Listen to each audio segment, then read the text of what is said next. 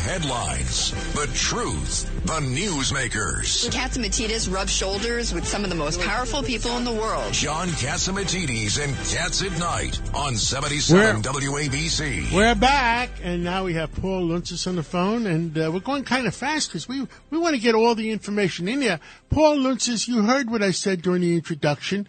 Uh, the markets went crazy on Friday. Uh, you have any updates for uh, the people? And because that'll give us a pulse of what's going to happen tomorrow when the markets open.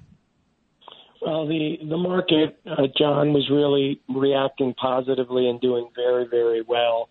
And then Russia talked about cutting off gas supplies, and that immediately turned the market, recognizing what that's going to do to pricing uh, in Europe um, and impacting prices globally as well. Um, and that changed everything. So things are really um, very fragile and very volatile, and I think they're going to continue to stay very volatile. And, and any indication that uh, we're going to depend on what Putin feels like they're what uh, they're doing. I think Putin wants to just panic the market for a few days. The Saudis made an announcement uh, this morning too.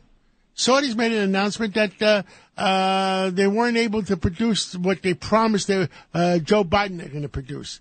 I mean, this is, uh, you know, if they hold back a little bit and make those kind of announcements, oil goes up. And you know who makes the money?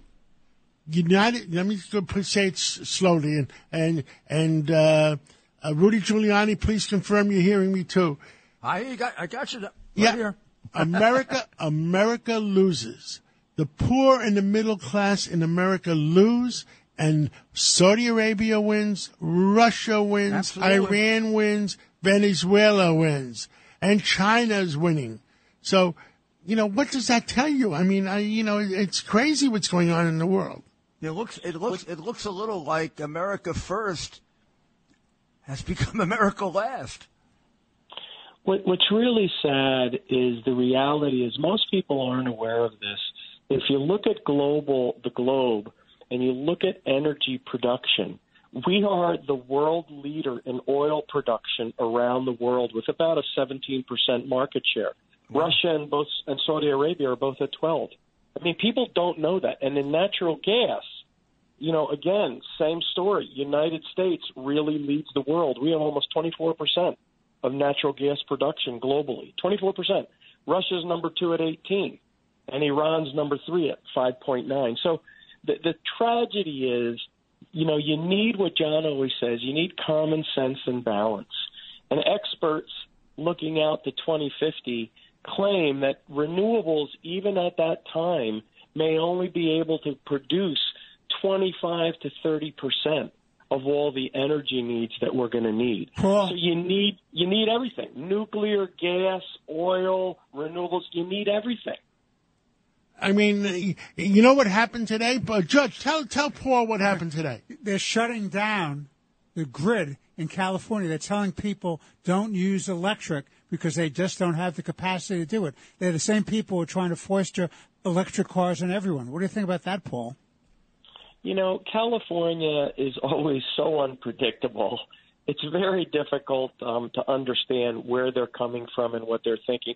And I'd also go back to the comments John made on a prior show a couple days ago when he talked about the coal uh, production, the coal facilities in China, 2,300 plants, whatever it was, and they're adding another 11, 1,200. And We're India- restricted. We, in other words, we have our hands tied, uh, and and and and we can't build any coal plants, and we're taking coal plants off, and the American people are paying more and more and more for energy, and China is building another thousand. What is it? Thousand, uh, Paul?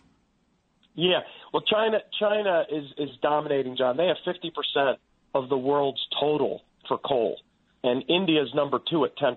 But it's really China. The United States is only six percent um, of coal production. So Um, we're we're tying about we're tying our left testicle to our right ear. yeah, it, it really no, it just but it, it really it just makes no sense. And again, I understand the climate change issue as best anyone can, and I understand they're trying to balance, you know, energy production and so forth. But it's a global issue, not just a domestic issue. And the other thing is on the balance side, you really need to do it carefully and slowly. There's lots of jobs that could be created. We're the most innovative society on the planet. And what we've done with shale and others is just mind boggling. We'll figure it out. And LNG is another good example, John. We're now the third largest exporter of LNG from nowhere uh, regarding natural gas. So it's making natural gas more of a global commodity like oil, where it was more geographically constrained. LNG, we're building lots of terminals, Cheniere in Louisiana, Texas, and elsewhere. I mean, these things cost 10, 20 billion dollars. But what's sad is the government should really be, again, more balanced and supporting a broad range of fuels and capabilities. And one final point that Judge mentioned, and that is it's not only an economic issue, it's a national security issue.